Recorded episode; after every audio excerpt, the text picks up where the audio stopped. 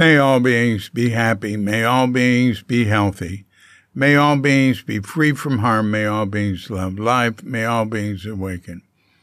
Welcome to another Cuke Audio podcast. I'm DC, Poobah of Cuke Audio and Cuke Archives, preserving the legacy of Shunryu Suzuki and those whose paths crossed his, and anything else that comes to mind. I pray that you and yours are safe and comfortable, free from economic hardship, and able to get out and do whatever it is you want within the limitations of the universal precept of do as little harm as possible.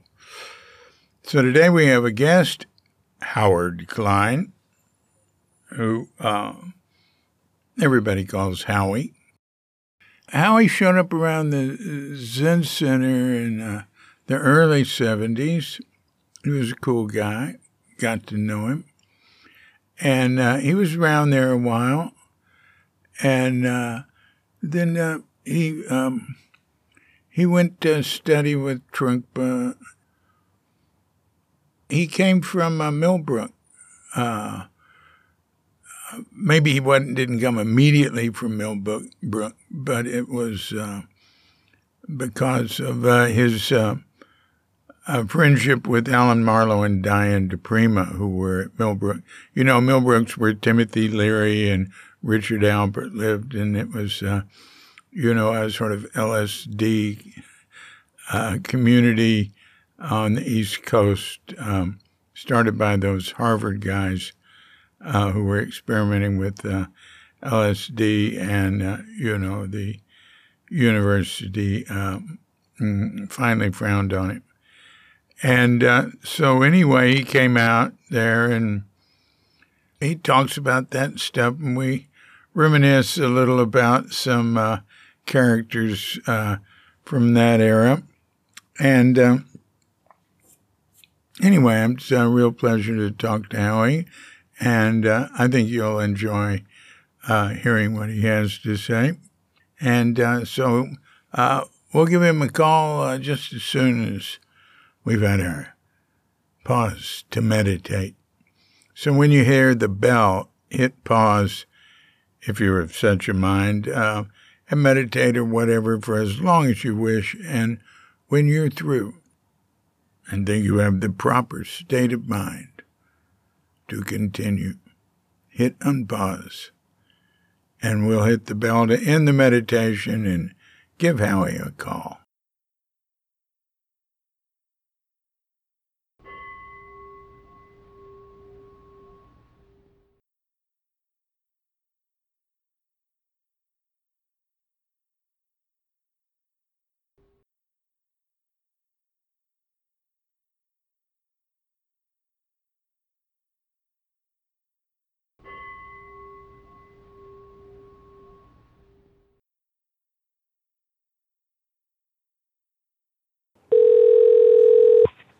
Uh, you don't want to call too soon. Hi there, Howie. Hey, David. yeah, it's exactly 7 p.m. your time. It's 7. Well, what time is it really there?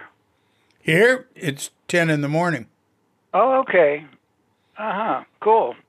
Yeah, yeah.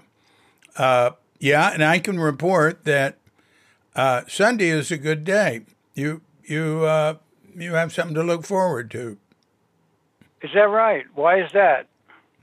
Well, because I'm experiencing it and I'm reporting back to you what it oh, will be like. Oh, you're ahead of us. I see what you're saying. Ah. Yeah, yeah. All right. Yeah. Well, I I had a sex dream last night. Uh, oddly oh, enough. Please, please. But I won't go into it. it it's it's something yeah, I don't I can think understand. about at all. Yeah. But it was kind of amazing. uh, Really? my age, yeah. Well, how old are you? Well, in about two weeks, I will be 80 years old. Wow. Well, Yeah, that's good. So um, I'll follow you in two and a half years. All right. Well, we'll uh, I'll be waiting somewhere, either here or there. Uh huh. Right. Right. Yeah, you might like it here, but I don't know. You got it pretty good there. It's you're in a nice place. Yeah, well, I've turned down a couple of senior housing opportunities because I just have too much stuff to get rid of, and I like it here, and she's not kicking me out yet. Right. Guerneville is, it's, you know, it's almost like an anachronism. It's, uh, it's really a nice sort of out of the way place there. Yeah, it is. Yeah. It's very countrified. I spend my time working in the garden. Yeah. I'm like Chauncey Gardiner at this point. That's great. That's great. Uh, hmm. So what what else are you up to? I, I want to hear your. Well, your- I, I think I told you last time. I'm I have, have had some neurological problems. Uh, I've been to the um, emergency room. I've had episodes. I haven't had one uh, uh, uh, since April 27th. Was my last one.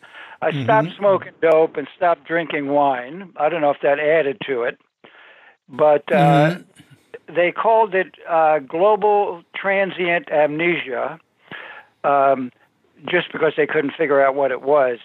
Um, and I, you know, when I was in, I was at the emergency room for about six hours. I have no memory of what went down, yeah. and even before that, I've I don't go to Santa Rosa very much. I've forgotten how to get places. My memory, I don't know. Uh, they gave me an EEG recently, uh, and they didn't say that I have uh, dementia or Alzheimer's, but something has uh, happened with my brain.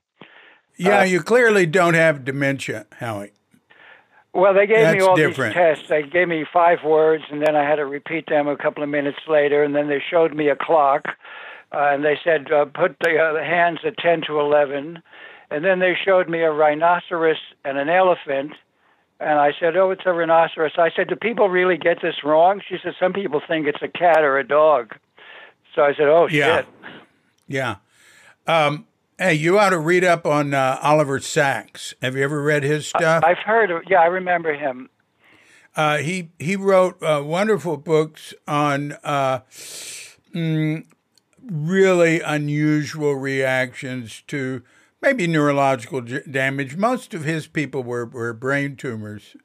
Uh, Are uh, some are uh, you know just the he wrote a book, The Man Who Mistook His Wife for a Hat Or a hat. Yeah, I remember that.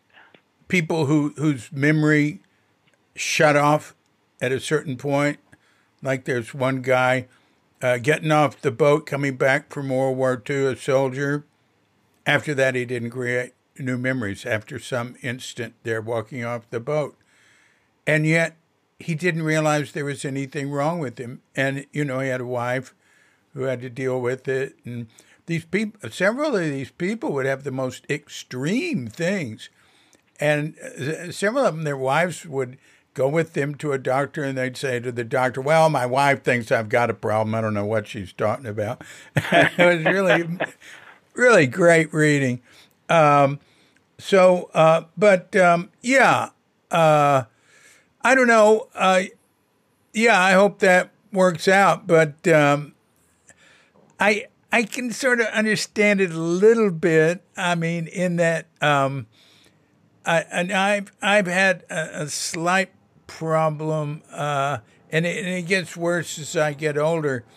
Of uh, like I'll I'll be wanting to say San Francisco, and I'll say uh, you know Santa Rosa, or I'll Uh-huh. say just enough, and or I'll say uh, and, and and what it is, uh, I, I tell Katrinka, it it it like I'll, I'll my my mind will want to be saying a word, and so it goes to the folder that has that category of word, and that's as close as I can get. Right, I just pick one out. Well, I have older And- friends now, even people in their 60s that, you know, have memory things, uh, like you know, I wa- they'll walk in the kitchen and then not sure why they're there, and then they'll have to walk back and see what it is they were looking for. You know. Well, that's pretty common. Yeah. Right. Um, I mean, that happens to you when you're younger, but, uh, you know, as people get older, there's that things like that tend to be more. Ken Sawyer was just. I mean, I was working with Ken. He must have still been in his twenties, and he just couldn't remember anything. And we were working in the the bullpens at Green Gulch, way up the end of the valley, and he'd go down, you know, a couple hundred yards to the shop, and he'd get there and he couldn't remember uh, what he came for, and then he'd go back and he'd realize he'd left his tape measure there, and he'd go, "Oh yeah, this is what I need," and he was always doing. He got checked out for uh, early onset dementia. You know, maybe like twenty years ago, they said, "No, you're fine." Uh, yeah. Anyway. Well, I've known people over the years who, you know, space cases, as we used to say, you know. Yeah, uh, but but like we, we we know some people who had dementia. Yvonne got dementia. She had an awfully benign dementia. Who was this? She just Yvonne Rand. oh, yeah, she. Yeah. Yeah, uh, she just became nicer and sweeter. All peace, loved up. She had a she had a sort of clarity in it, uh, and said very wise things. You know, right up to the very end. Uh, but uh, you know, Yvonne was a very definite uh, person before this came in. I mean, you know, and and she uh, she was she could be very hard on people. She could be judgmental. She could Yeah, be I kind of remember. She had a daughter, firm. Hillary, right? Hillary, right? And uh, if Yvonne lived with Bill up in Fido, is where they, you know, and as she as as her dementia set in, you know, I'd call her now and then and talk to her. She just all that that hard part of her just fell away.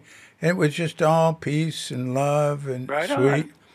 Now Silas uh, has dementia. I just talked to him. I talked to him through Bill Porter. Uh, Bill Bill goes for a walk with him every two weeks, and Uh-huh. you know, Silas, you know, he remembers who I am. I've I've talked to him a year ago and two years ago. It his has been coming on slowly, but when I talk to Silas, I don't know what he's saying now. Uh-huh. Uh, I just talk to him and and respond every once in a while. Get some key concept and just say a little something. But there's still feeling and warmth going back and forth. George Wheelwright, who we got Green Gulch Farm from, uh, I used to talk to him a lot. And as he got into, I mean, at 80, he was still doing, he was still being flown in a helicopter that, to the top of mountains to lead a group skiing down Wow. and stuff. But he, he told me I was walking with him in the fields, and he said, "Oh God, man, it's just all the aches and pains of getting older." uh, I think you got to be careful about about too much running and skiing and stuff. You know. Yeah, Uh, I think I ruined my knees by sitting on a cushion. Uh, I don't know for sure, but walking around the block is a little tough. My knees are not in great shape nowadays, but lately I hear that. they're better. Uh, you know, walking around the block. But um, so um, I, I was. Wait a minute. Wait a minute. I want I want to comment on that. I I'm sitting with my legs crossed now, and I don't have knee problems. You and I- still sit I on a zafu? Yeah. Oh wow! I mean, I'm sitting. I'm not like this morning. I sat and I sat in half lotus, uh, and I'll sit like an hour or something. It, I don't have a problem with. My, I I pay attention. Uh, I sat full lotus, both types, until Wow. I don't know. I was in my 30s. I started feeling a pain in my knee. And, you know, there's all these people with knee problems, even back then at Zen Center and getting operations. And I stopped sitting up, up full lotus. And um, anyway, I mean, So I, I I, might know. have tried full lotus. I never used it as a as a means. I or just sat on a zafu or on a gomden, which was uh, the square thing that we used in Boulder. Uh, Right. Just cross-legged, but, but now I sit on a chair. Uh, right. I have to it. So I, I was uh, I had a dream the other day about 150 Laguna Street, which was like the first place that I lived after you know Alan Marlowe invited me to the Zen Center. Uh, and was, give me a year. Give me a year. Um, I think it was. Um, let's see. I can tell you. I think around 1973. Two. Two or three. Well, no, I think I. Well, it could be two, but I think it was three. Uh, All right. My, see, my connection was Alan Marlowe and Diane. Okay. Because uh, okay. they were uh, part of Millbrook, and they were also used to come to this ashram that I lived at before Millbrook. So, um, so wait a minute. What what ashram? You got to tell me what. It ashram. was Ananda Ashram in Monroe, New York, and the teacher was Ramurti Sriram Mishra, Dr. Mishra. Oh he yeah. A, I remember you talking about him. He was a medical doctor mm-hmm. and a, and a guru. Mm-hmm. Uh, and Ananda, that was my first. Um, I used to go to the, um, uh, the the center on 72nd Street in New York, and then I found out they had a thing upstate. Uh, you know, that I sort of graduated to sort of going up there and practicing, and then I actually became part of that community. I sort of moved there, mm. and uh, so there was this guy, Bill Haynes, who was the director of the ashram, and there was Dr. Mishra, and uh, there was uh, one of the Holy Mothers. I forget her name. I think she just died.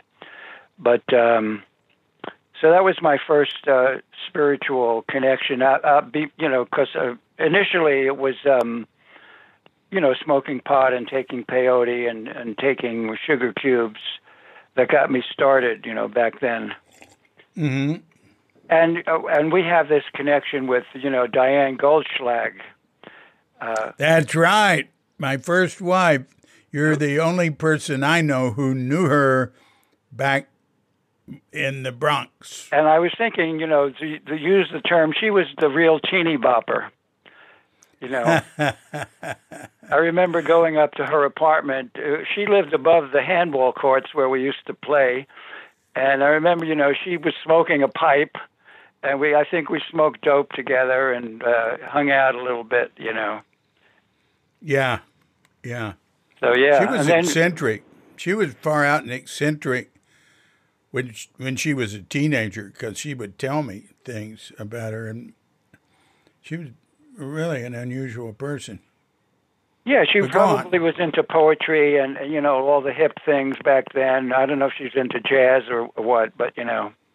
Yeah, yeah, and she traveled to Europe and and you know, uh, uh, in Germany, she stayed with a, a, family, and she's in their attic, and she finds all this Nazi stuff from the the past, and wow. Uh, then she traveled in the Mid East as a German. It's really? in Syria. It's in Syria, right?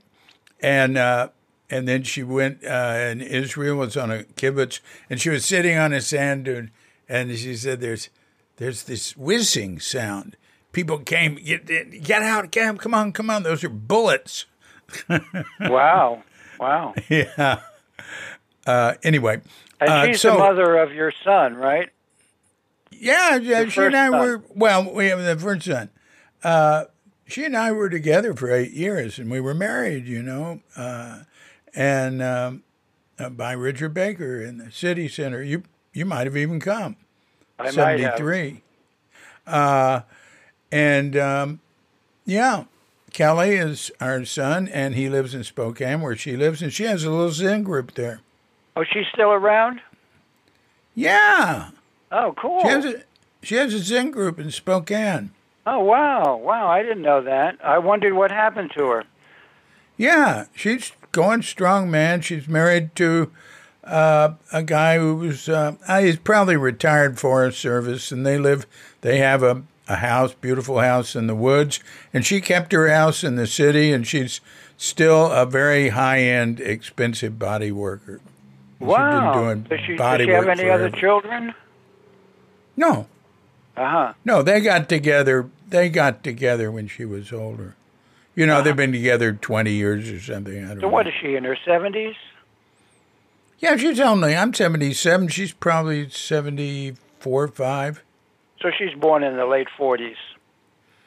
Yeah, well, she no, not late. Oh, yeah, you're right. Yes, probably she was probably born in 47, 48, just like mm. Katrinka. Right. Uh, uh, maybe Dia, Dia, you know, she'd Dia Goldschlag. She'd been Dia for yeah, I remember four, that. Yeah, thirty-five years or something. Uh, maybe she's only a year and a half younger than me, and Katrinka's two and a half years younger.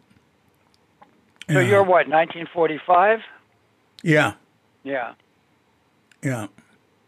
Uh, but wait, so you arrive in San Francisco uh, at the bequest of uh, Alan Marlowe and Diane DiPrima uh, because you knew them from Millbrook. Uh, can you tell us a little Millbrook uh, uh, memory? Yeah, well, um, at the, the ashram that we were living at, uh, you know, it was a pretty straight place, and we, you know, we did yoga and hatha yoga and we, mantra, and somebody brought some uh, psychedelics into the ashram, and we all started tripping, and um, they found the uh, yoga society said you people have to leave. You know, you're doing illegal drugs. So Alan and Diane went to Tim. Wait, wait. They, I bet they weren't illegal yet. They were illegal. Oh, really?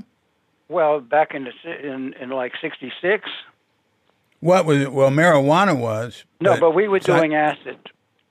The acid was not illegal then. Well, we got acid. busted anyway. They they thought it was illegal. However, it was. They said you people got to go. Yeah. And so they, Diane and Alan went to Tim, and they said there's a bunch of people, a community, and he was trying to legalize LSD. He he had a religion called the League for Spiritual Discovery that he was trying to uh, uh, uh, promote. So he wanted different groups living at his uh, property. So he invited us all to move there. So we moved there in '66 or '67, and uh, you know, we used to people used to come up there, like the Grateful Dead would come out, and Millbrook was owned by this millionaire uh, Billy Hitchcock, the Hitchcock yeah. Mellon Bank family, and they had a, a big bungalow, Bungalow Bill, they had a big bungalow on the property uh, away from the main house where we lived with Tim, uh, you know. And we we would have sessions like uh, sometimes with Tim, sometimes with ourselves, where we would all be in this big room, and they would, you know, we would drop whatever it was. We would, I forget the form. It was probably a pill at that point. Uh, and we would have these LSD sessions where, you know, there were various themes that would go on there. Uh, and then you know we had sort of people would come up like Allen Ginsberg and uh, some the Grateful Dead showed up there one day and uh, Stanley Owsley who was uh, one of the big acid manufacturers uh, yeah. showed up there. And Nick wow. Sands was another guy. There was actually a, a great video on on um, Netflix on um, Orange Sunshine which was his big product you know at that point. Mm. So we lived there for a number of years, and th- there was a guy who was the head of my community. He was a, an older guy, so he was probably in his 30s at that point. His name was Bill Haynes. And he was sort of like, you know, the, the big kahuna of our group. And at some point, um, I think he got into a thing with Tim or got into some kind of a power struggle. And so we were we were kicked out of Millbrook uh, oh, the ashram, and so uh, we we had uh, a patron, a, a millionaire, uh, who bought a, a, piece of land in Arizona, uh, outside of Benson, Arizona, outside of Tucson. Um, and so we all moved to the desert and we set up an ashram out there, but we continued to get our psychedelics and continued to trip. And uh, so that was like 68 to around 73. And eventually, uh, we, we had gotten this crystal acid, and we were all in this room. And um, we had a school called, we started a school called, called the Desert Sanctuary for Contemporary Learning. And we had students there who were like, you know, kids that were kind of messed up and uh, we were sort of trying to help them out. Uh, they didn't know we were doing psychedelics uh, at first, anyway. And of course, a few of us were messing with the girls, which was not so cool. But during this uh, last acid trip, we're all in this room, and uh, we it was a very strong acid, like uh, it was like crystal, and you snort it instead of like taking it, and it was like, holy cow! Like, what do I do now? Uh, and and somebody said, Bill Haynes, what's going on? And he took a handkerchief and he said, I think we took a little too much. And we had never seen him lose it. And I was thinking, I said to everybody, stick with breathing. At least you know you're alive. So during this acid trip, I realized that not only was Bill Haynes, uh, I realized it was all over for me.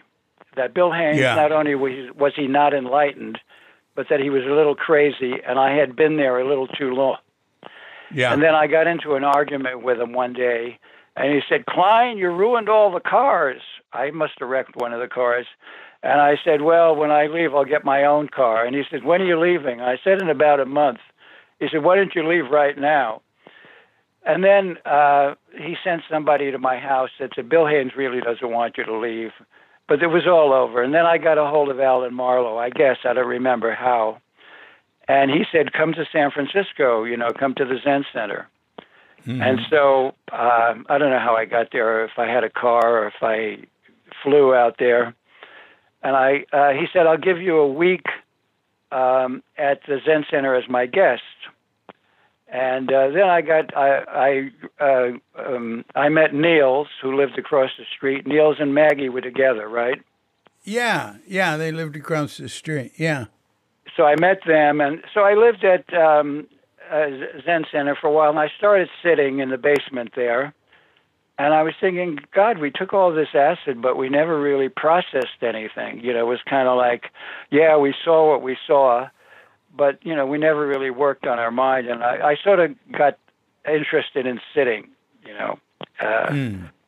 and uh, then I got to know um, Jerry Fuller, and uh, and uh, oh, after that, I moved into that 150 Laguna house with uh, Larry Beck, and uh, there was a Jewish guy, Mitch something or other, Durrell. oh, Mitch Durrell, and Judy Gilbert, Yeah. and um, there were about five of us there, five or six of us. It was a big house. And then there was like 191. There were some people that were like students of, um, uh, what's his name, the Monday night class guy. Um, um, um, yeah. Monday night class. Um, uh, oh God. I wrote his name down here. Let's see if I can. Uh, uh, uh, Steve Gaskin. Steve Gaskin, right, right. Yeah. So then uh, I think I got a, a job with Niels, uh, working in his. Uh, Oh, uh, right, right, right. Oh, let me just say one thing. Yeah. Oc October 24th, 1968, possession of LSD was made illegal in the United States. Oh, really? Uh huh. So Yeah. in '66, it was still not illegal. So when when we got kid out, kicked out, they just uh, you know it was like drugs. Well, they, yeah, people look down. I mean, all sorts of people look down on it. Something terrible. That's why it became illegal. right, uh, right. You know. Uh, so, uh, so, oh, you worked with Niels. Oh, I remember that. Yeah, this is seventy three. I realize now. I'd I'd remember you living in the building. It was seventy two because I was work leader there. Seventy three. I was work leader at Green Gulch and. Dick Well, you got me uh, somewhere in between there. You got me up to Green Gulch. Maybe it was. Be, I don't know if it was before Niels or after Niels. Yeah, I remember you and I used to hang out. You know, I remember going to with you to that place. Oh God, how do you describe that area? And it's sort of like the avenues, uh, you know, near where uh, the the what's that green bookstore? What's it Called? Oh called? yeah, yeah, the, yeah. Right, right. I used to bu- get books from them. Uh, Clement Street. Yeah, Clement Street. There was some place Oh, that was Green cool Apple. that had. Oh, Green Apple. That's the name of the bookstore. But there was some place back there that was cool that would have music, like a coffee shop or something. I can remember going there with you. Oh yeah, the uh, Holy City Zoo. Uh, it was it was a comedy club, and we went there. I remember uh, you coming to visit us at Green Gulch, uh, Dia and me when when Kelly was born. But but I I actually uh, was was stayed there for a while. I think I, I worked up there for a while uh, with Robert Anderson, and I forget who else. Um, it was some sort of redheaded guy. Another redheaded guy. But anyway, I, I don't have too many memories. I remember the big barn where we practiced. Yeah. Uh, I rem- uh, was Reb. Did Reb give talks there? Reb's all over uh, YouTube No, he- nowadays. Yeah, but he didn't give talks back then. There was another guy, maybe some Jewish guy, who gave a. Really? Did Reb give talks back then? Well, I remember Back him in giving talks. 73. All I remember is Richard Baker giving talks back then. Yeah. Uh, So, so, so I spent some time at Green Gulch, and I worked with Niels, and then, um, what was it, Lenny Brackett, and uh, they were going to build Shoboan. yeah, Lenny Brackett, Richard Baker's nephew. Uh, So I got invited. no, uh, brother-in-law, brother-in-law. Pardon me. Go on. Right. I got uh, Niels got invited, but he couldn't go, and Jerry Fuller got invited, and so uh, we moved up to Gary Snyder's land there, uh, where they were, you know, next door to Gary Snyder, and there was a, an ashram right next door. I forget the guy's name. There was a, a Kri- yoga guy. Kriyananda. Kriyananda. Yeah, so th- that was that was really great. You know, sitting up on a hillside in the mornings with Gary practicing, and uh, he had a like a a sauna where we, we would go like uh, in the evenings, and you know, Yeah. and to go swimming in the Yuba River where I got to see Ginny and uh, her girlfriend naked. Uh, well, we all swam naked, but you know, uh, Excellent. what was her name? Renee. Renee, Jenny Baker. Yeah, you were Shoboan was was um, um, you know uh, Rich, Richard and Jenny Baker's place away. Uh, that was and what about the carpentry crew? Do you remember them? Well, they were all Japanese. Well, there was Jerry, and actually, uh, I just got an e- uh, on Facebook. Uh, Tom, there was a guy, Tom Crow and June Crow, who was a carpenter that Trungpa sent uh, to uh, work on Shoboan because he had heard about it and he wanted Tom to learn. Uh, you know, Japanese carpentry, and Tom Crow just died like yesterday. Oh, well, Yeah, I, I just saw it, that on, it. on Facebook. huh, huh. But Huh. uh, they used all of this kind of mud, you know, to do the walls, and they had like sort of bamboo um, uh, lattice work, and they didn't speak English, uh, and it was Right. Kote, Kote, you know, bring that over here. It was very cool. Maybe in my son was with that group. They were a very fine temple carpentry uh, company that somehow Dick Baker got. They took that thing apart in, in Japan and brought it over uh, and reconstructed it there in uh, Nevada City. Well, Ginny, Ginny had uh, had some inheritance, I think. Uh, Oh, you're right. It was right. You're right. Uh, and the people who own land there, they bought it together were were uh, Gary Snyder, uh, Richard Baker, uh, Allen Ginsberg. right, right. Uh, at at some point, Allen sold his to maybe Jerry Brown. Uh, Jerry Brown was part of Ed Brown, uh, who's also and Jerry Brown is an Ed Brown. So Ed, Edward Brown, the Zen Center cook, Right, the baker. And and and Kriyananda too. And there was always some tension with Kriyananda because his trip was so much different. Right, Uh, but right. it wasn't terrible. Well, he wasn't. Th- well, he was close, but he wasn't that close. Uh, you know, it was a bit of a walk to get to his place. Yeah, but it was all part of some one uh, real estate uh, deal. Right. Do they still own it? Uh, who? Oh, Dick and Jenny? No, I don't think. No, no, no, no, they haven't Well, the Zen years. Center doesn't ha- own it either. No, huh? no, no, no, no. I don't know Huh. what happened to it. I could ask Lenny. I, I, I did a podcast with Lenny not long ago. Didn't Oh, think cool. to ask him about it. Yeah, it's very cool. Lenny is a very cool guy. Uh, done a lot of great Japanese carpentry. So is Ginny and Dick still uh, uh, both around, or Yeah, Jenny lives in um, on Lucas Valley Road. Uh, you know, off there, and uh, Dick's doing great. You know, he's his his um, uh, Dharma Sangha, his German group's very strong, and you know, Right. Crestone uh, Mountain Zen Center, it's it's it's still going. oh, really? Uh, huh? Yeah, uh, I've been there a number of times, and I've been actually the only time I left Asia in the last nine years was to go to his. Uh, they flew me to go to his 80th birthday party and the 20th anniversary of uh, their their uh, center there. Great group. I love it. I love. I I I love uh, Dharma Sangha and those people.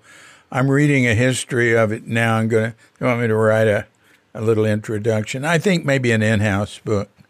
Uh-huh. But uh, yeah, you know, uh, he's had to bounce back a few times, and and uh, he's done quite well. Uh, and so he's half time in Germany and half time in uh, in Crestone. He broke his arm like a year ago or something. I don't. I wouldn't want to be up. You know, it's like um, almost nine thousand feet, and there's ice and stuff in the winter. Man, it, falling down's too big a deal when you get older to around ice. Actually, I've, I've tripped a couple of times. Uh, I fell into some cactuses a while ago, but uh, Hey, in India, I fell into a, I, I slipped. It was like a muddy path or something. And I, I was walking down this, you know, in Dharamsala. I was walking down it like, you know, every day, several times. And there was this giant nettle bushes right there. And I had to be careful not to touch them, you know, because it nettle uh, like stings right, right. and I slipped right into the nettle bush entirely, completely going. I was screaming, and it was like my entire body, and and I, w- I was not heavily dressed, you know, because it wasn't cold there then, and I had to crawl out of the mud and everything, and like my body was just like like red, and you know, it's like nettles, but it it was incredible. I mean, after it all went away in about 45 minutes. And after the initial uh, shock and extreme nettle sort of pain, it, it was like a high. It was great. There are some stories about Milarepa and nettles, but I forget. Oh, yeah, you can eat nettles. He, he lived on nettles. Nils, Yeah. Nils and uh, uh, uh, Maggie used to go pick nettles, mainly Nils, right there in Muir Beach. And they, Huh. they'd, eat, they'd eat nettle soup or whatever. Yeah. And, and Nils said the thing with nettles, when you pick them, you just grab it and then it doesn't with your hand. And then it doesn't, uh, you know, you don't want to brush it with uh, the back of your hand or anything. You just grab it with your hand and throw it in a bag. And he'd say, God damn, man. You just grab it like this. Uh, all right. So there you are. And at Center, you got into sitting. That's really good. And, uh, and you were around Alan and Diane, two of the more uh, far out people there. I, I built a coffee table for Isan uh, when I worked with Niels. Oh, wonderful. Mahogany coffee table, which I sold for like twenty-five bucks at that time. Ah, and, and was he living in the building? Yeah, he was. Yeah. Yeah. Ah, very nice. I also nice. remember that Kalu Rinpoche came to uh, the Zen Center, and Trungpa also came to the center. Uh, But at that point, I wasn't particularly into Tibetan Buddhism, but, you know, uh, Uh-huh. I had just uh, seen them, you know. But I think eventually um, the Zen it was a, the Zen Center seemed a little too quiet for me at that time. Uh, the, you know, it was always like be quiet, or I, I forget what it was. that sort of something uh, turned me off to it. You know. Well, it's definitely that's because I wasn't around that much because I was at Green Gulch. so at some point, uh, Alan called me up and said, "What are you doing?" Because he had left the Zen Center and moved to Boulder.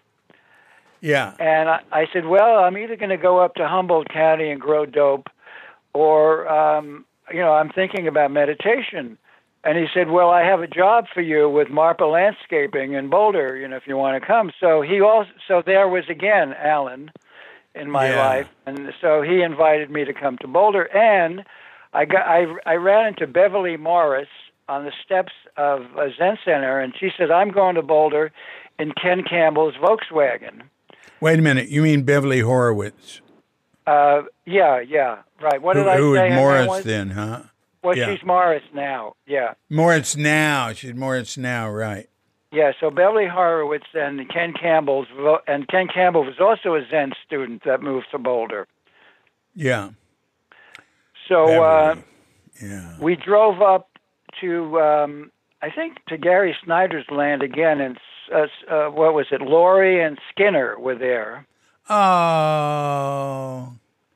She was my girlfriend before uh, Uh huh. him. Yeah, I kind of remember that. And so, But yeah, that was uh, we were, you know, we were more like playmates. She had a more serious thing with Skinner.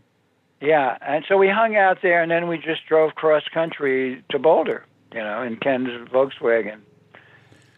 Ah, So then I be, you know, I uh, I uh, I forget where I lived. but I think I lived uh, in, on Walnut Street in Boulder, and uh, got to I was in a Sangha household, and then I began to get into it, you know, mm. uh, at uh, you know the, the Boulder Center and Trungpa Rinpoche, and eventually I moved up to Rocky Mountain Dharma Center, and lived in that community from uh, 90 to 94.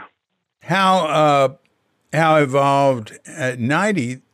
When, when did it start? Oh, it started in like 74, 73, 74. Yeah, But like moved Ri- there Richard and Alice, I think, started it or were early. The Pygmies first, and then Richard and Alice went up there. Oh, the Uh, Hasburys, yeah. Yeah. Huh. Go on. Go on.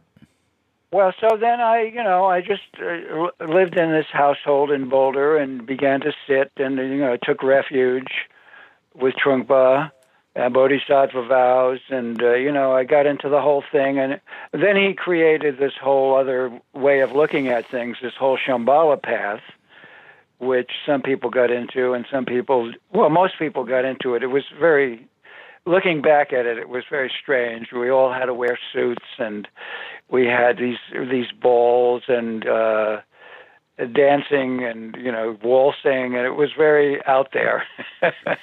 Yeah. Yeah, I, I experienced it. It was very far out. Uh, yeah, de- tell, de- yeah. Any, tell us more about the Shambhala thing. What, I mean, what was it? well, you know, there was the sort of the basic Buddhism in the beginning of you know uh, shamatha. Uh, calm abiding and vipassana, insight meditation, which you know was very traditional Buddhist. And uh, What's that the first word you use? What's that first Shamatha. word? Well, well, you got to define it, man. Cal- it it means calm abiding. Basically, it's basically following your breath, and then vipassana has to do with like you know, uh, basically looking at your mind after you've calmed it down, and you know, looking at it in various ways. You know, hmm so you know that was the the, the basic practices, and then you know there were the uh, the foundational practices where you had to do a hundred thousand prostrations uh, to the guru or to a symbol of the guru, and then you Did had you to do. did a- you do that? I did. I well, it's called Ngondro. Uh, there are four basic Right. practices. I never finished my Ngondro. Uh, there was a hundred thousand prostrations, a hundred thousand Vajrasattva mantras, which was a purification practice, a hundred thousand mandalas, which was kind of like giving away your world with rice. It was a ritual with rice, and you sort of create a mandala with the rice and I, I got halfway through that, and the last one you had to do a million Guru Yoga, which was a, a particular mantra, a particular chant. And I, I didn't get to that point. And once you finished your Ngondro, you got this initiation called Abhisheka, where you were initiated into higher practices. But at, Wow. at some point in the 70s, I think, Trungpa Rinpoche began to um, introduce uh, creating an enlightened society. Uh, Yeah. And that was the that was the Shambhala teachings. And Pema Chodron also taught both Buddhism and Shambhala. And then there was a series of um, um, weekends, uh, Shambhala level one, level two, level three, level four, level five, and then there were more advanced levels that you had to go through. And um, I, I can't spell it all out now. It's not sort of uh, clear You in my did pretty mind. good, Howie. You, you tell me more than I knew. And so uh, this whole idea of enlightened society, uh, and it, it- and there were you know uh, they had some kind of uh, principles of um, enlightened. There was an enlightened king called the Rigden, and Uh-huh. um, I, I should know more about this, but you know I, I'm not spelling it out right now. I mean you know uh, all of his books, you know, creating enlightened society and uh, um, I mean, there is all his books, which are all the Buddhist books, and uh, and then there's all the Shambhala books and all the trainings. And eventually, when he died in 1987, his son took over, uh, who's known as Sakyong Mipham. And there's been a kind of a, I don't know if you heard about a split in the community where he was sort of busted for sexual improprieties and now, so a lot of people went with him, and there's still a lot of people that are still practicing. You know, I've I, I don't really study the Shambhala teachings very much anymore, except every so often I'll look at look at some of the books. But I pretty much uh, you know look into the Buddhist stuff stuff. But I'm not really studying with anybody now, particularly. I, uh, but you know, when I lived in uh, Sonoma County, which I did for what fifteen years, Well, with John Tarrant, which I spent a lot of time with you up yeah, there. but I was I was John with John eight or nine years, and I was in Sebastopol in that house for six years. Uh, I would see you, you know, quite a bit now and then. Yeah. And uh, a lot of times, I mean, I would you'd uh, you'd tell me about some mm, Shambhala thing that was happening, and I'd go meet you over at the Shambhala place for a meditation or something in Santa San uh, Santa Rosa. Santa Rosa. Yeah. and and you'd right. go to uh, uh, Bill Kwong's uh, Genjoji for uh, some sort of Shambhala Oh, ceremony. I, I, I still lead that practice. There's a thing called the Sadhana of Mahamudra. I've been leading it on Zoom. And it was something that Trungpa Rinpoche wrote about spiritual materialism uh, and uh, cutting through. Well, it- well, um, let's see. Well, h- how people, you know, uh, think they're going to get something out of their practices, and you know, uh, so there's this whole sadhana that I um, that I uh, lead, and this is another interesting thing about memory. I've I've forgotten a lot of things and a lot of uh, how to get to a lot of places in Santa Rosa, but I I've completely memorized all of the liturgies. Well, of course, I've been doing them for 40, 50 years now. You know, and the uh, the sadhana of Mahamudra, earth, water, fire, and all the elements, the animate and the inanimate, the trees and the greenery and so on, all partake of the nature of self-existing equanimity, which is quite simply what the great wrathful one is. Well, it's it's about it's actually about Padmasambhava, which is hmm. the Nyingma lineage, and about the Karmapas, which is the Kagyu lineage, and it brings these two lineages together. Uh, so that's what this sadhana is about, and I, and I still lead it. I have it hmm. memorized, you know. Hmm. So You can recite. Hey, if you you want to recite more, I'd I'd be happy to hear it. Well, I'll do. I'll give you the first part. Earth, Right. water, fire, and all the elements, the animate and the inanimate, the trees and the greenery and so on, all partake of the nature of self existing equanimity, which is quite simply what the great wrathful one is. In the spontaneous wisdom of the Trikaya, I take refuge with body, speech, and mind in order to free those who suffer at the hands of the three lords of materialism and are afraid of external phenomena, which are their own projections. I take this vow in meditation. And then there's a little uh, phrase that, that goes meditate. Uh, let's see, what is it? Meditate in I'm spacing it out. Well, the other part goes in the boundless space of suchness and the play of the great light. All the miracles of sight, sound, and mind are the five wisdoms and the five Buddhas. This is the mandala which is never arranged but is always complete. It is the great bliss, primeval and all pervading, hum, it is boundless equanimity, which has never changed. It is unified into a single circle beyond confusion. In its basic character, there is no longer any trace of ignorance nor of understanding. Nothing whatever, but everything arises from it, yet it reveals the spontaneous play of the mandala. And it goes on from there. It's about an hour long.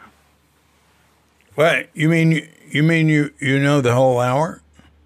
I know pretty much, pretty much uh, you know, I when I don't I don't do it spontaneously. I have when I do it, I I'm reading it from a a text. Yeah. But you know, sometimes when I'm writing and or wake up at three in the morning and I'll just do it, or just it'll sort of pop into my head.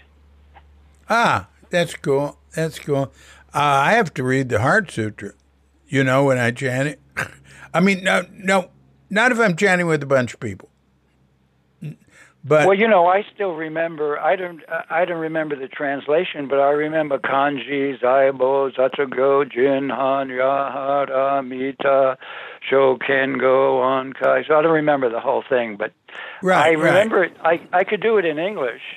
Oh, uh, I'm I'm so partial to that. Uh, what you you were doing then, which is a, uh, uh, I'd call it a, an onyomi uh, that that's the type of Japanese. You know, it's it's an old style. Oh, they Yomi means it reading. It's the own reading, but that Uh-huh. what? What Do would you still say? do it? Oh, yeah, sure, sure. Uh, they'll do it in Japanese, Zen Center in English. Uh, I mean, last what was the last time I did? Maybe maybe ten years ago or nine years ago. I was, you know, in in one of the centers, and at some point when there was the Heart Sutra being done. But yeah, or at Tassajara. Uh, Well, Yeah. you're, you're, I think your English version is probably different from the one we do. Uh, in Well, of we course. Yeah. Yeah. Um, and there there have been different English versions. Uh, Allen Ginsberg uh, took uh, Suzuki Roshi's uh, and, uh, version, but Suzuki, Su- Suzuki didn't think of it as a translation. He had the, you know, when he made the, the sutra cards to chant uh, very early Yeah. on, like 61, uh, you know, he had it printed. I think he had it printed at a Chinese printer, uh, and with the kanji, beautiful cards. There, there were two types. There was a one page two sided, and there was a two page four sided. They're they're on uh, Cuke.com. You want to see them? Uh-huh. Anyway, there's the kanji, then there's the ra- romaji. In other words, how you how you chant it. You can read it in romaji, you know, as letters that we understand, and then he put uh, running along with it the basic meaning of all the uh, of of um, all the characters and what was being said. And you know, he didn't think of it as a translation, but you can see it online. You know, people, I mean, I have it there, and, and you can see it. People saying, you know, Yeah. Suzuki Roshi's translation of the Heart. And Allen Ginsberg chanted it. He thought it was great the way it was. He came and asked Suzuki for permission. He used to come to Zen Center and sit uh, before I was there, you know, in the early 60s sometimes, but it wasn't his trip, you know. He liked to play his harmonium and chant and stuff. Right, right, right. Uh, but but he'd chant that. I had I recorded him. I talked to him on the phone. Oh, maybe the last year he was alive in, in New York, and I've got a tape with him chanting, and I don't know where it is. I mean, it's with my tapes. Uh-huh. Uh, I have hundreds of them. yeah, what I do look- you do with all these cassette tapes nowadays? You know. Oh well, it's all I I digitized everything that's important. Yeah. And you know, when I interviewed uh, uh, all the all the Suzuki stuff was digitized, digitized long ago, and it's been redigitized. Uh, and uh, yeah, I paid for the redid. Well, I think Duke Archives paid for the digitizing and the redigitizing of it. Uh, and uh, but um,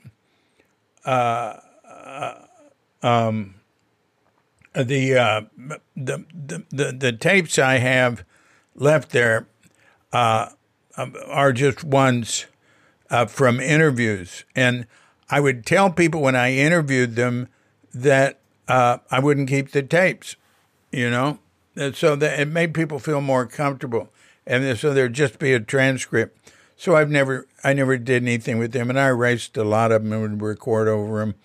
Uh, Now I wish I hadn't have done that, saved them all, but um, I don't know.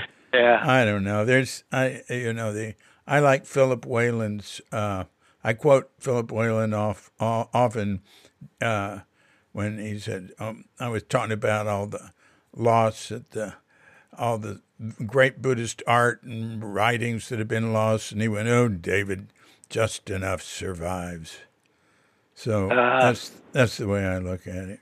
Uh, so anyway, uh, that's impressive. You're still doing that. Uh, wow. So, uh, you know, you were making it sound like, well, I don't really practice that anymore. Then, yeah, but you actually do. You were just talking about which parts you practice and which parts you don't practice. Yeah, yeah. Well, I, I you know, uh, it seems more and more necessary in these crazy times. Uh, I, I mean, you know, it's it's our it's our history, it's our lineage, you know.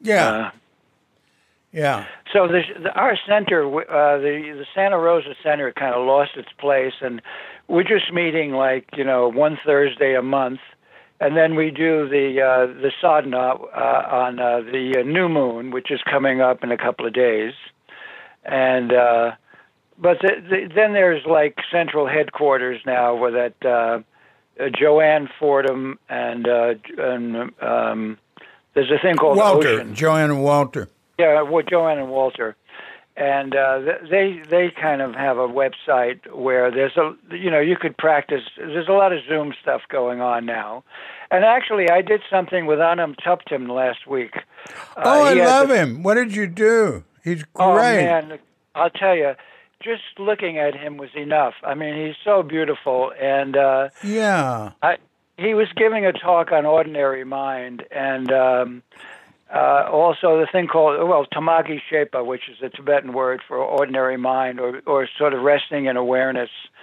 And I, I mean, it was so nice. You know, I, usually I'm thinking, oh, I got to go somewhere, do something else, but to hang out with him, uh, it was beautiful. You know, Hey, tell who he is. Anam Thubten uh, is a Tibetan. I think he's a Nyingma lineage teacher. And uh, where is he? Out in uh, I Point where his- Richmond. Point Richmond. Point Richmond. We used to go out there. Actually, you you went and I went and Yeah, uh, Bob- my to- friend Barbara, and uh, he used to give talks every Sunday. It was my yeah favorite place to go in the Bay Area. He's got a nice book called No Self, No Problem, and uh, he's a young man. He's probably in his 40s or maybe in his 50s, and uh, really uh, and speaks pretty good English with a little bit of an accent. And um, he's got a um, a Zoom uh, thing available. I forget, I don't know what his center is called. You know. Um, but Anam Thubten, T H U B T O N, Ana A N A M. Yeah, so he's cool. Oh yeah, you should. Now they that group, uh, I love Point Richmond. It's a, a, a wonderful place. Uh, They call their group the Dharmata Foundation. I'm just looking at it now. Dharmata. yeah, Dharm, Dharmata. that's the way uh, we pronounce it. Dharmata is probably okay too. No, no, I don't know how to pronounce these things. Uh, and um, they, they bought a, a beautiful redwood church, uh, and uh, is a wonderful place to go on on Sundays. Uh, yeah, I loved it. Yeah. Yeah, I thought it was the the. Well, anyway, I've said enough about it.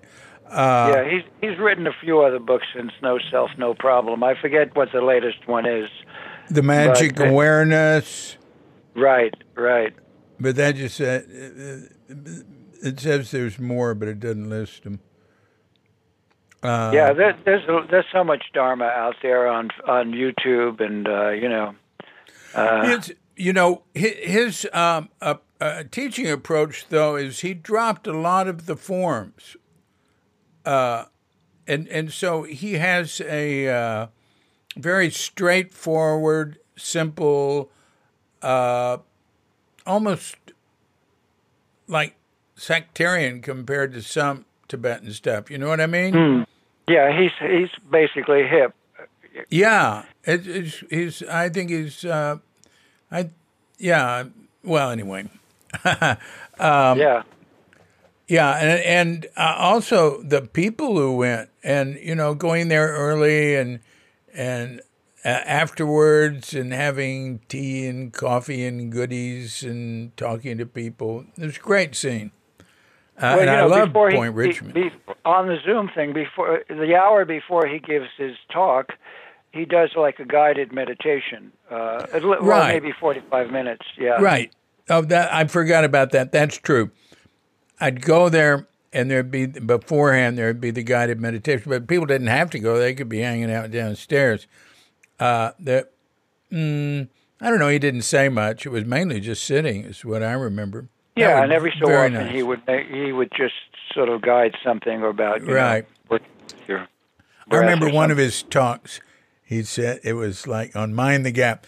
You know, like if if you go to London, uh, there's Oh, yeah, yeah, you know right, the gap right. before going on the uh, subway or whatever it's called. Right, so you don't walk over into the track. Yeah, So your foot doesn't go down into that hole, right? Uh, and uh, mind your mind the gap. Anyway, this whole thing uh, that talk was talking about meditating in the uh, micro gaps in the day. right, and right, I, right. I'm really into that. Uh, I, uh, anyway, it was great. He he he gave great talks. I loved it. yeah, yeah. hmm. So, uh, ah, uh, you know, one thing I remember talking to you is you knew a lot about the Hindu scene in America. You knew where the different teachers were, and you, you explained to me once that they had uh, divided America up so they didn't compete with each other. I don't remember that, but uh, Yeah. yeah, And so in um, Santa Fe, in Espanola, between uh, Santa Fe and Taos, there's one group. I can't remember what it is. The, a pretty well known uh, teacher, Right. you know, ashram there. Yogi Bhajan. And uh, he was a Sikh. And there was, where, where was Satchidananda? Was he New York? I think so. Yeah, I think he had a place upstate. Uh, and there was a guy in the 50s that everyone followed, Ramana Maharshi, who who whose big thing was ask the question, "Who am I?" Yeah, but he never came to America. No, he never came to America, but a lot of people followed him. Oh, and I, I, I love did it. meet this guy. No, he Krishna Ramana. Maharshi was he like died in like fifty five or something. He was big, or maybe sixty. He was big in the first half of the twentieth century. I I went and spent four months at the Ramana Ashram. Uh, Over Just- Arunachala. uh, yeah, uh, that's the mountain. Uh, Tiruvannamalai is the town. I Right, right. absolutely love Ramana Maharshi. I think oh, he's the cool, cool. ultimate. Yeah. I was also a Krishnamurtiite for a long time. I read a lot of his books. Uh huh. Uh huh. He's and from that area him in New too. York. Huh? I saw him in New York at you know. No, I don't know. Tell me. Well, you know, he he used to give uh, lectures down, and uh, is it possible? Is it really possible to, you know, he would, you know, look at your mind.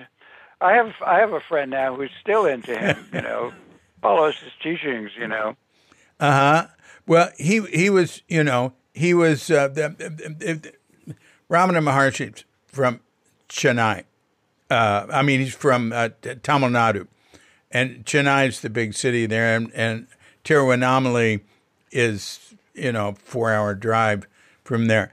Krishnamurti came from that same area. Uh, oh, really? I didn't know that. Oh, yeah. He was discovered, you know, by the uh, uh, Theosophy people, and the big Theosophy Center is there in Chennai. And uh, I stayed in the Krishnamurti Center in Chennai, uh, and I'd go, oh God, man, you're going and walking around in the the Theosophy. Is that right? Theosophy, yeah, the Theosophy place. Yeah, it's right. giant. It's giant, and it's like getting away from India.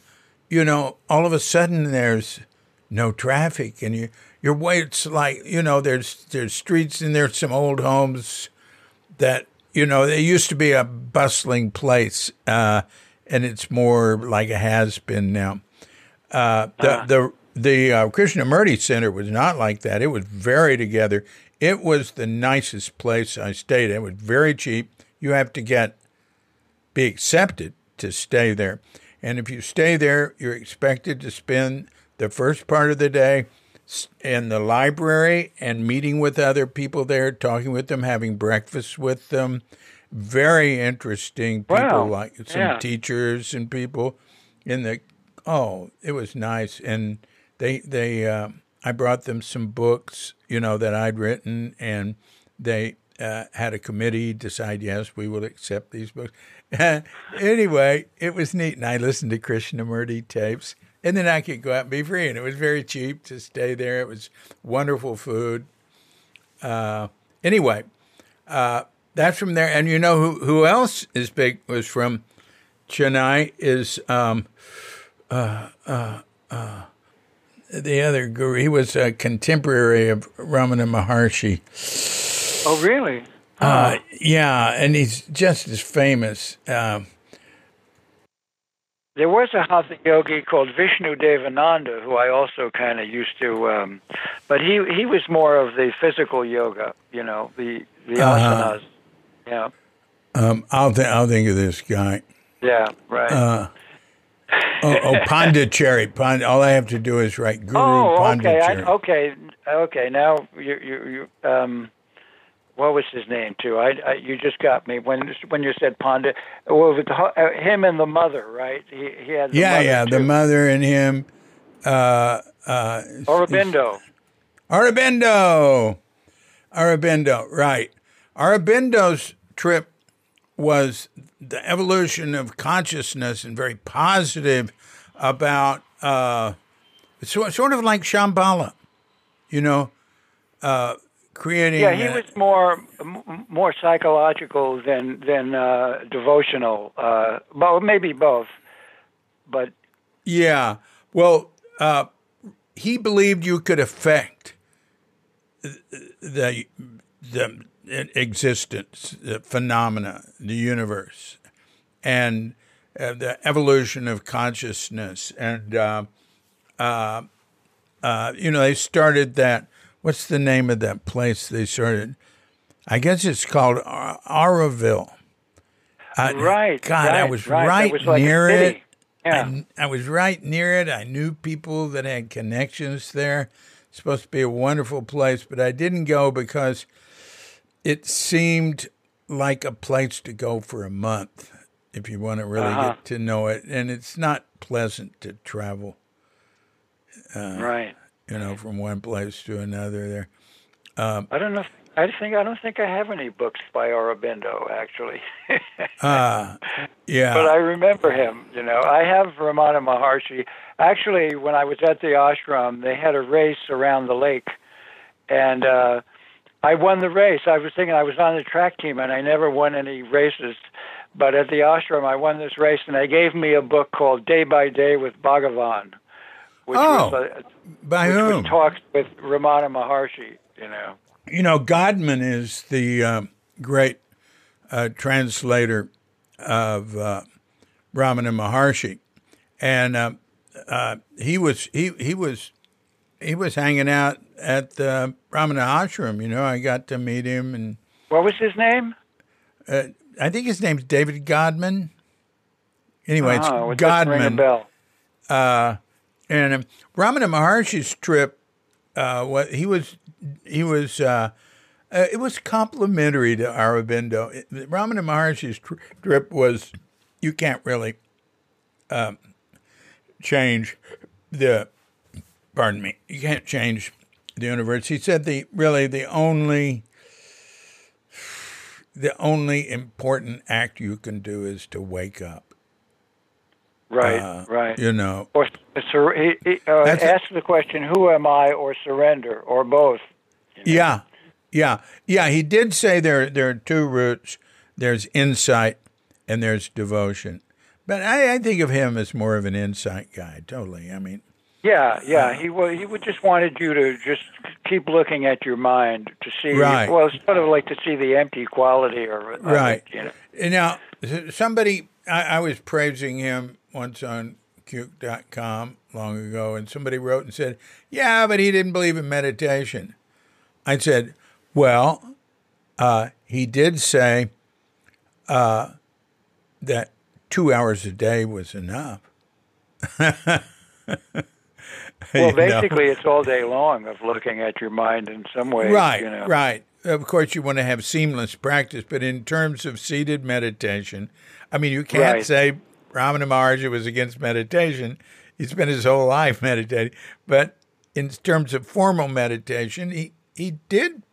They had a. I went and sat there in the mornings, and I loved it.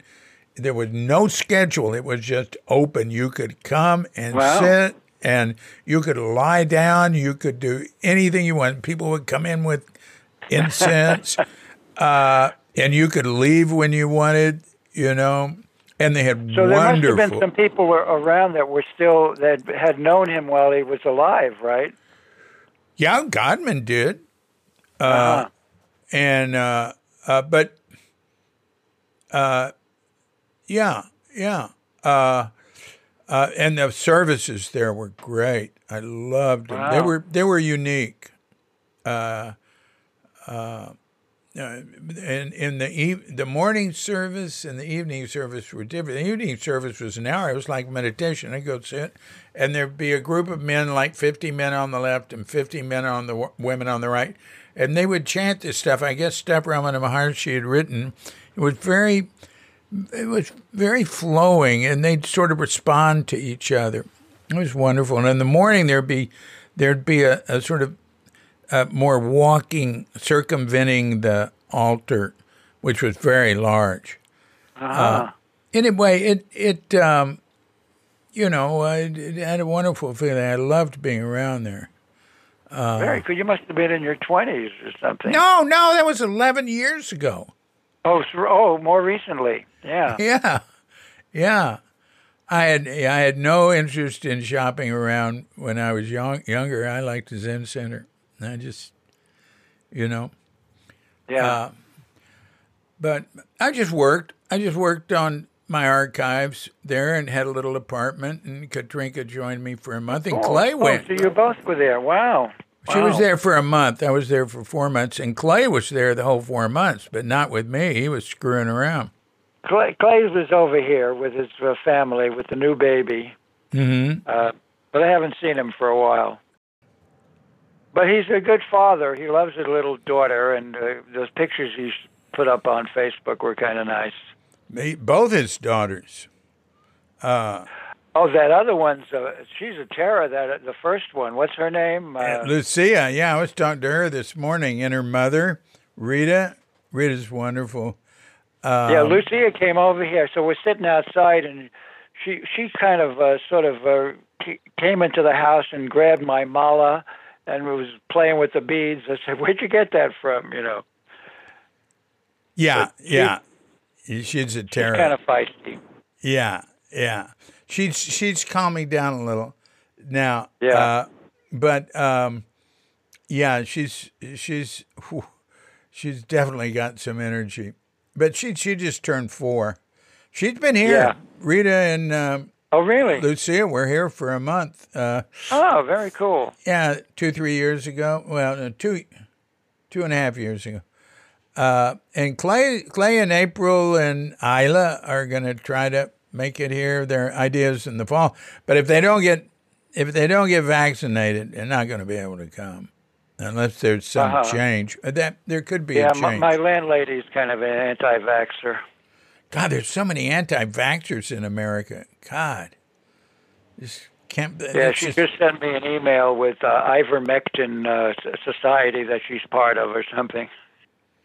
You know, uh, a lot of the, um, I, I know, I know, I was just talking to Katrinka about because Rita hasn't been vaccinated, and I said, well, if you want to come back, uh, there, there might be, might be you won't have to be. That things are loosening up, right? Uh, but but I said to Katrinka, I said, who do we know that that hadn't been vaccinated here? One guy I can think of, he's American, right? Yeah. and he believes every conspiracy theory, and he believes all the. You know, a lot of the anti-vax stuff comes from the Russian news agency, uh, and it like um, Infowars, uh, Alex Yeah. Jones thing. Uh, their main source is uh, Russian bots and Russian news agencies. They just print anything they want, right? Well, and the Russian news agency, uh, RT, I think it's called, it's uh, it's pushed all this anti-vax stuff uh, in in all its uh, it, its various foreign uh, subsidiaries. You know, English, Spanish, this and that. Really? But guess what? what? The logic is? Guess what? In Russian, for Russia, they're aggressively pro-vaccine. They're just trying to disrupt the world, and they're very successful. Well, look what they're doing in China. I mean, you can't you, you can't uh, even move without getting a vaccine, or you know. Yeah, they, they're that's not smart. That's that's not smart. I mean, when they closed the beaches here for a few months, a couple of years ago, that's dumb. I mean, Yeah. they closed the parks and beaches. That's stupid. Then you force people to meet indoors. Yeah, right. Yeah, yeah. Well, you know, even at the farmers markets in the early days, people were wearing masks. Uh, Uh, oh But, uh, God! You had to wear a mask until a few months ago. You had to wear a mask here riding a motorbike. Everybody, everybody did. Everybody Yeah. did. There was a, there was a guy who led an anti mask uh, demonstration. Uh, you know, early on, he got two years in prison right away. really? Yeah, they, they let him out Wow. though. He recanted. So, and he he's the he, he's the head of the big punk band here. They let him out after he recanted. Yeah. Hmm. So um, let's see. Um, so you, let me let me go back to something. You come from the Bronx, yeah. uh, as we've well established, Pelham Parkway area, huh? No, actually, I used to play handball in Pelham Parkway, which is where Diane lived. Right. Dia lived. But I lived across from the Bronx Zoo. I could see Oh. the buffalo from my window. Oh, that know. is so cool. Well, Yeah. uh, I I walked to the Bronx Zoo from Di- Diane's Dia Dia Diane's place. Uh, not that far away.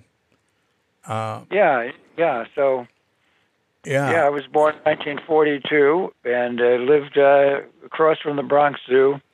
Nice. And uh, you know, I went to a trade school for high school. I went to Gompers uh, to study elect. Uh, I was going to be an electrician, but I never really paid attention. So I went to college for a couple. Of, I went to college for a couple of years, CCNY, uh, uh huh. Uh huh. uh, when I was in my early uh, 20s. And then, of course, the 60s happened, and I kind of went off into the blue yonder. Well, yeah. Yeah. Well, that was an education. Yeah. Yeah. I grew up uh, in uh, near, very near, walking distance from the zoo in Fort Worth. And uh, frequently in the morning, I would awaken to the sounds of lions roaring and elephants trumpeting. Yeah, yeah, I could hear and, and peacocks too. Oh, Uh, huh. oh, Oh, like God. Yeah. Peacocks. Yeah. Mm. Green, you were at Green Gulch when there were peacocks. I, I I don't remember, but I guess yeah. I They didn't last long. They were there Uh. se- 72 and 73. Alan Chadwick brought them in. Uh huh. yeah, Green Gulch was famous for its gardens. Uh, it was, you know, Well, it still is. Yeah. yeah. Yeah. Yeah, I miss it. I'd love to go to Green Gulch and Tassajara. Uh, Tassajara is. Have, have, did you ever spend any time at Tassajara? You know, I did. I don't know if you remember. I had a girlfriend, Diana, uh, at that point, and I just was going through Diana who? Diana who? Diana Kedrovich. Um, uh, we lived together on um, Clement Street, uh, um, Fourth Avenue, 212 Fourth Avenue. Oh, that's And, why uh, I I- remember Clement. Go on. I have a picture of her at at Tassajara with some guy who's I don't recognize. You probably wouldn't know him. And I was thinking, and with my memory being what it is, I was thinking, oh shit, I did go to Tassajara because it was a picture of Diane there, you know. So I I don't know how long I was there or what I did there, but I I was there for you know something.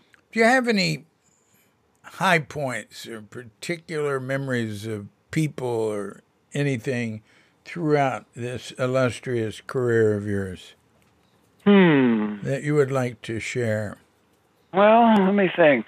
Uh, Allen Ginsberg, weren't you staying in the same uh, place as him in uh, Boulder? Actually, I took a flight once, and I wound up sitting next to Allen Ginsberg. oh, really? Really? Yeah. Oh well, this I'll tell you a high point. Uh, when I was when we were in the Bronx, we we sort of got into poetry, and it was a place called Le Metro, which was down on Second Avenue on the Lower East Side, and uh, it was like in a basement. And all these famous poets there, the, the Fugs were also there. The people that had that Uh, band, Oh, I love Uh, the th- Fugs. yeah. I uh, still Ken love them. Weaver and uh, and Allen Ginsberg and even Bob Dylan and uh, showed up there once uh, w- with uh, Joan Baez, and that was sort of an education of going to poetry readings in uh, in the in New York City, you know, on the Lower East Side, and also uh, my influence of jazz. I used to go to Thelonious Monk Ooh. uh, on uh, you know uh, down on uh, the five spot, uh, and I saw Coltrane at Tom uh, at Town Hall, wow. and uh, you know I, I had a big jazz connection, uh, you know, in those early days, and I got to see you know Miles Davis and all of these you know greats. So that wow. was sort of a high a high point yeah. uh, with the jazz and the poetry readings wow. uh, you know, when uh, you began to sort of wake up to other things and living in the Bronx and, you know, Y- going yeah. to high school. You uh, you span the you span the beatnik to the hippie era. Exactly. Exactly. Yeah. Yeah. Right. Wow. And so, so going down to the village and, uh, you know, and, and hearing people, uh, Yeah. Wow, that is cool. The beatnik thing was uh, had a, a small group with a big influence. It would be hard to, see, you know. It's and Peter Orlovsky too, you know, Allen Ginsberg's partner, seeing Right. him down at the oh, meetings. really? Hmm. And then he did, you know, and then he visited our community, so we got to sort of hang out with him up there, you know, at Millbrook, the Hmm. Ah. So hey, uh, I've heard a lot about Millbrook. Uh, you know, I did uh, two. Uh, I, I, I, I did so, so the inter, I did uh, podcasts with uh, Jeannie di Prima.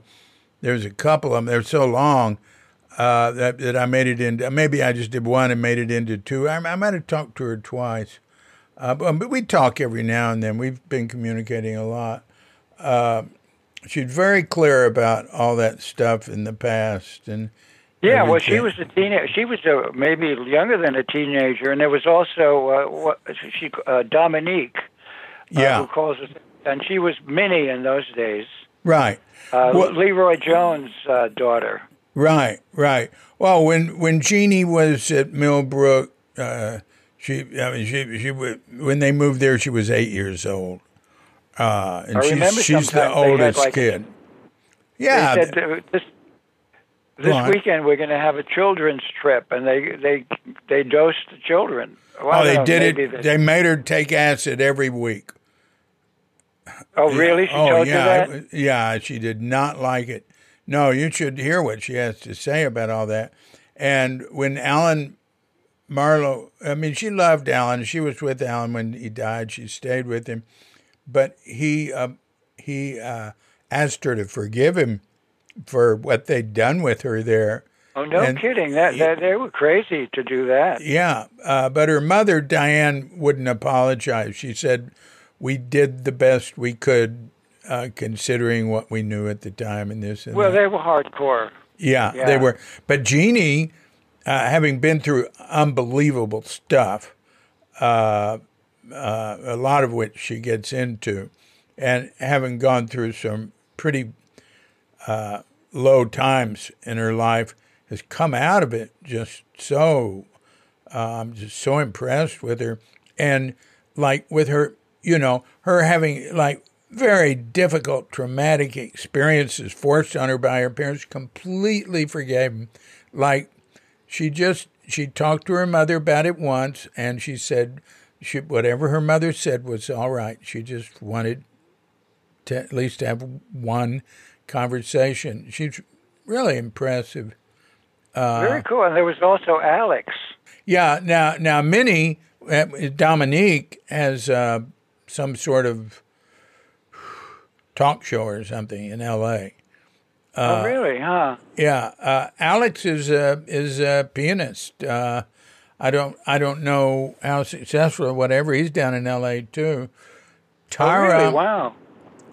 Tara, I don't know where Tara is. Oh, I forgot about Tara. Yeah. Jeannie knows where they are. She keeps up with all of them. Well, Tara's not Alan's daughter, is she? No, oh, she's yeah, she Grant. Is. She's, I think, Grant's oh. daughter. Oh, okay. And Grant all stayed right. with yeah. Diane. Diane died like a year ago or something. Grant is, was still with. No, maybe it's not Grant. Maybe it was after Grant. I no, mm. no, it's the guy after Grant anyway, I can't. I, I, yeah, I don't remember. I'm, I'm losing the details. You you talked about the League for Spiritual Discovery that Alan was into. Uh, I I think uh, that turned into the what was it called the the the, the oh there was another name for it after that. With the um, you know Timothy Leary and and all all these uh, people uh, trying to enlighten the world with enormous amounts of cheap LSD. Uh, the uh, Brotherhood of Love oh, of Eternal Light, yeah. Brotherhood yeah. of Eternal Light, yeah. Those people hung out at Diane's. Uh, yeah, they were they were another group of uh, uh, acid producers. Yeah, um, and uh, uh, um, Walt and Ed, they were very, very big, and and uh, Diane's house had any any amount of acid, grass, and cocaine was available there, and and mainly for free. And DMT was was definitely uh, very interesting as well. Oh, DMT. Uh, yeah. Wow. I remember some when I was living at Millbrook, somebody came to my room and said, uh, uh, "There's this new drug. Uh, let me tell you about it first. You smoke it, and then you completely lose it." And you know, he sort of like wanted to prepare me, but you couldn't really prepare somebody, you know. And it was definitely. I felt I was in a giant popcorn box, and it was like silver, and uh, these big molecules were like hitting the walls, going back and forth. Uh, yeah, it was kind of crazy. Uh, Yeah, DMT is very powerful. It's like a 30 minute acid trip. Right, or even less, maybe 15 minutes. You know. Uh, yeah. Um, yeah, I had it a few times. um, mm, anyway, uh, hmm. Well, uh, anything else? Well, let me think. Uh, well, the, the the the high point question got me for a second, but then I thought of yeah, you know, hanging out with the poets and and and well, just just being around, you know, uh, these you know teachers that uh, Trungpa Rinpoche invited to Boulder, the Karmapa, and the Black Crown ceremony, and Kalu Rinpoche, and just being around some of these kind of amazing teachers. Uh, you know, just uh, just you know, Trungpa Rinpoche, just and just being around Trungpa Rinpoche too, uh, at some of those, uh, you know, I mean, he was kind of a wiggy guy, kind of bizarre at times, but very brilliant, and uh, you know. Uh, I mean, uh, that was you know continuous high point, or just being in Boulder and, Yeah. and just being through all of those uh, crazy uh, times, you know. Yeah. Uh, yeah. It was visiting Boulder. I, I visited Boulder for weeks at a time. Uh, and it was, um, it was uh, always interesting. There was always stuff happening. Um, and uh, it was, I mean, Zen Center is just dead compared to what was happening with Trungpa's group. Uh, even even when Trungpa was in San Francisco, going to hear one of his talks, there can be amazing things happening. Uh, uh, yeah, another another thing was, you know, hanging out with Jacob Fishman yeah, and Renee and Renee Pate yeah, uh, were kind of uh, high points too, like these two wiggy guys, you know. yeah. Uh, uh, uh, Jacob, Jacob's still around? Did he die or what? God, I'd like to talk to him if he's still alive. He was living up on Buchanan, right up the street I, from. I know. Uh, I, I, I, I, I wonder because I have been in touch with him some. Uh, uh, let me let me check. Let me check. he uh, took me out on his boat sailing, which was great. Uh, Jacob took me playing pool once. He well, I went and found Jacob. I don't know. I went and visited him. He was running a, pro- uh, the projector in a porn theater in the Tenderloin. All right, and Jacob. Uh, Jacob grew up with a, in a Sicilian family in New York. He said, "Yeah, my uncle delivered. My uncle, my uncle was the milkman. He delivered bodies for the mafia." Wow. and uh, yeah, so Jacob had had uh, seen a lot as a kid, but he was a pretty gentle guy uh, himself. yeah, exactly. Um, yeah. I had to protect him from getting kicked out of Tassajara. He- You know, good Lord. I mean, I'd say, hey, Jacob, you got to cool it, man. Uh, and yeah, he had some uh, exploits there, that uh, extracurricular, uh, but um, managed to, uh, managed to, I guess I was director, uh, get him not kicked out. uh, and uh, but anyway, so uh, I stayed. I hung out, and and till, till uh, at some point we met, and he took me to this pool hall on Market Street. It was like an old, old fashioned billiard hall. They had billiard tables, Huh. snooker, pool, and uh, so he said, "Do you, you want to play straight pool? You know the the old fashioned thing where where you Yeah. you rack the balls and you break them and just call your shots and shoot anything." He ran the table. He was Wow. incredible pool player. Very uh, cool. Yeah, yeah. He could have made a living on that. Huh. Wow. Uh, yeah, interesting guy. All right, let me let me see. Now I, oh, you know what happened to him? He was a long time ago, twenty five years ago or something. He was walking down the street in San Francisco, and he passed out. and then he wakes Really? up. He wakes up in the hospital. It's like four days later or something, with a new liver. Oh yeah, that sounds familiar. Right, right. Yeah, Wow. yeah, Huh. yeah. I can't. All right, now you're you're really. I, I'm I'm gonna I'm gonna try to get a hold of Jacob. Uh, Oh, good. Yeah, let me know uh, if he's still around. He has. I think he's got a daughter somewhere. Well, yeah, I I knew the mother. Uh, they were living uh, on Laguna. Uh, they didn't last long, but they had a daughter. Um, uh, have we run out of uh, material? well, it's it's been an hour and a half. So Yeah. uh, yeah.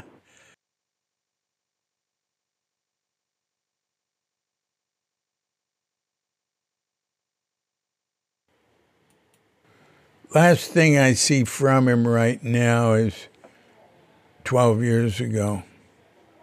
Uh huh. Uh But I think, did you you remember the the Young Museum had a had a thing on uh, anniversary of the Haight Ashbury or something, and uh, some Renee went and I went. I think you might have you and I might have gone together. Do you remember that? Uh huh. And uh, That I don't remember.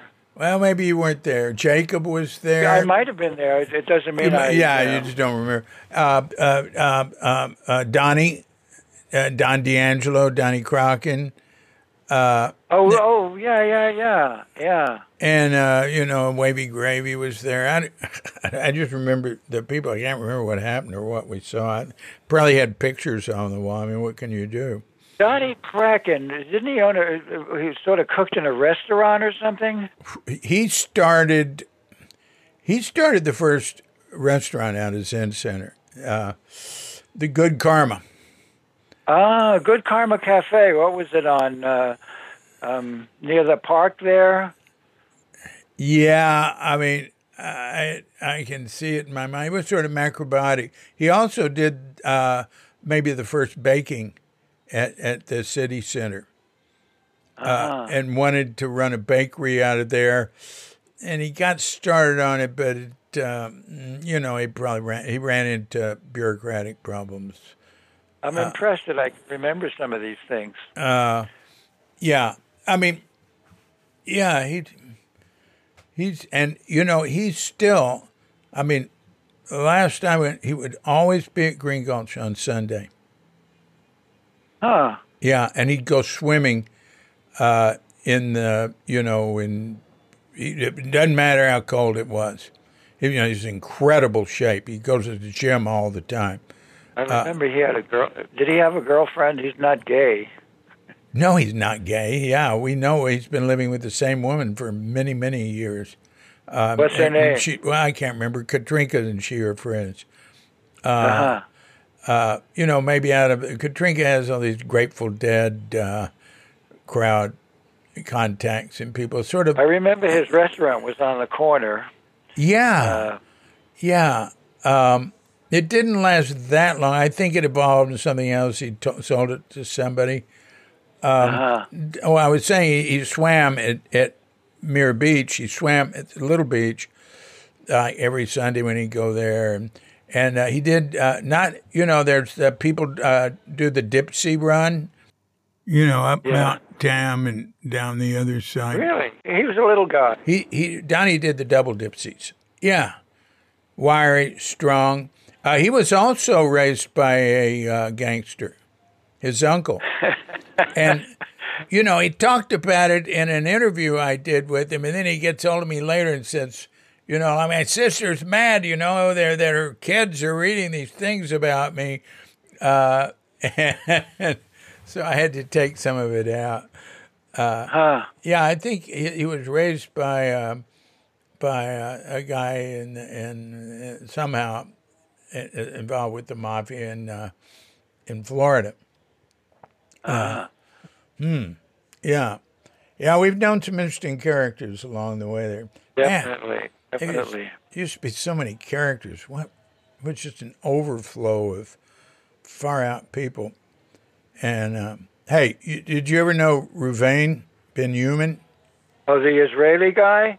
Um, I remember Alan would talk about him. I don't think I really knew him. He's not Israeli. He's from New York.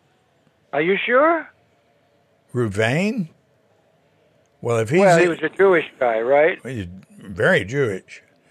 Uh, Oh, I I don't know what, what popped into my mind was some sort of Israeli connection. Uh, so I don't know.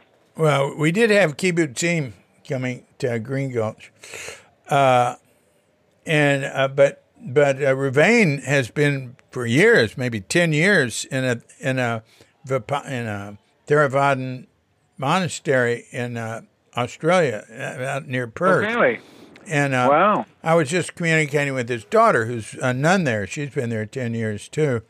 And uh, Wow. when when he's through with the, uh, they're just going into a like a three month fall uh, retreat, you know. And when he's out of it, he's gonna he's he wants to do some podcasts with me. Well, there's a serious there's a serious guy for you. Oh, he's got well. Just read all the stuff I got on him on Cuke.com. It's enough Wow. for a book. Ah, Yeah.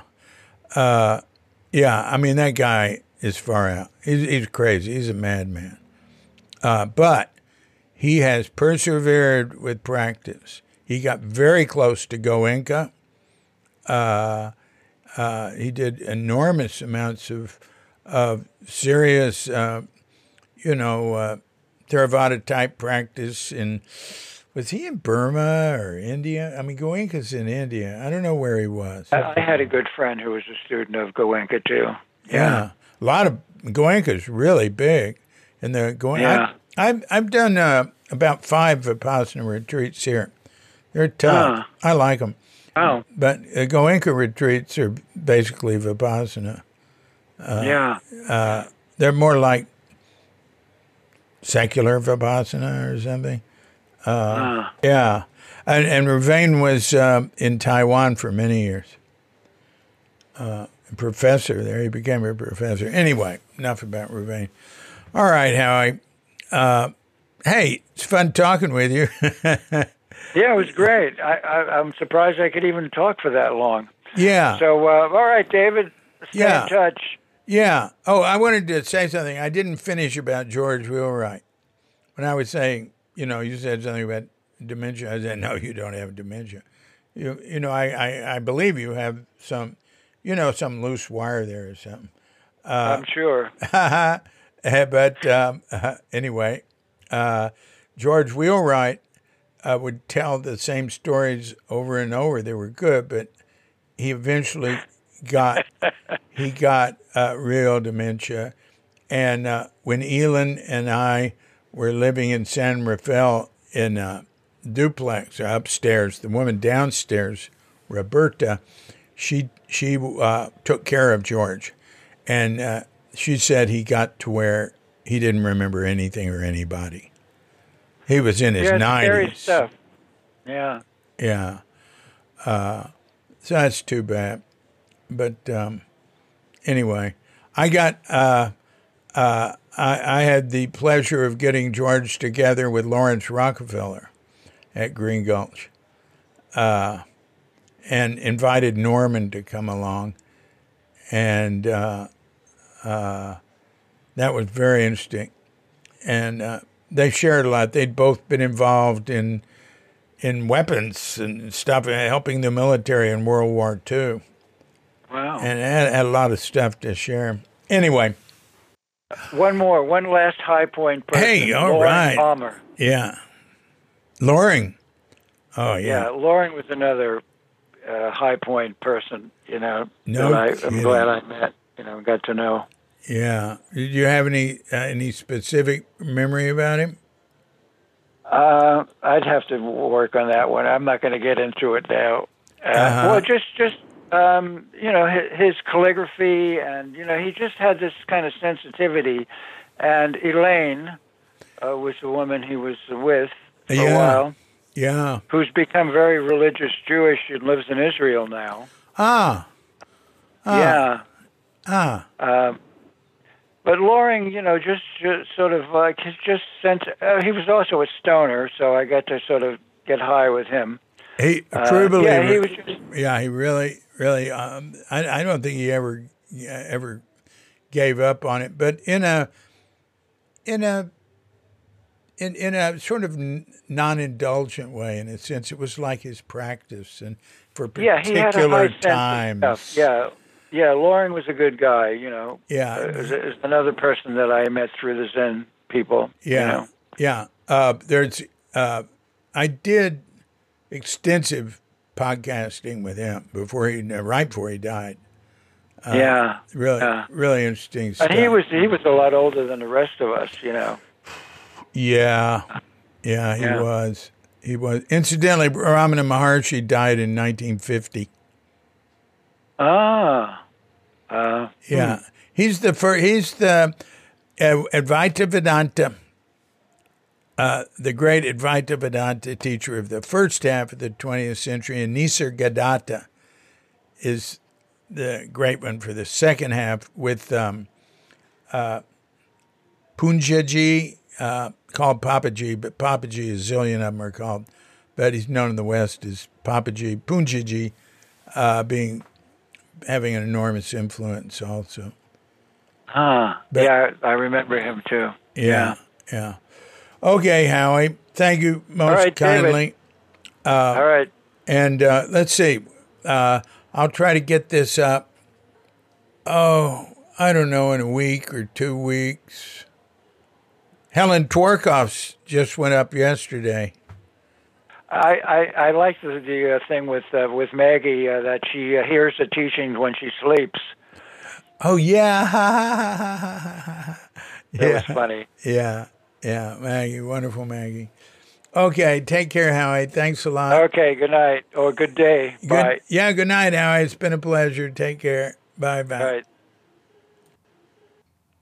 This has been a Cuke Audio podcast. I'm DC, Poobah of Cuke Audio and Cuke Archives, coming to you from sleepy Sanur with Dogget Bandita, Feline Cuchita, and dear lovely Katrinka. And we're wishing you and yours and all of us a grand awakening.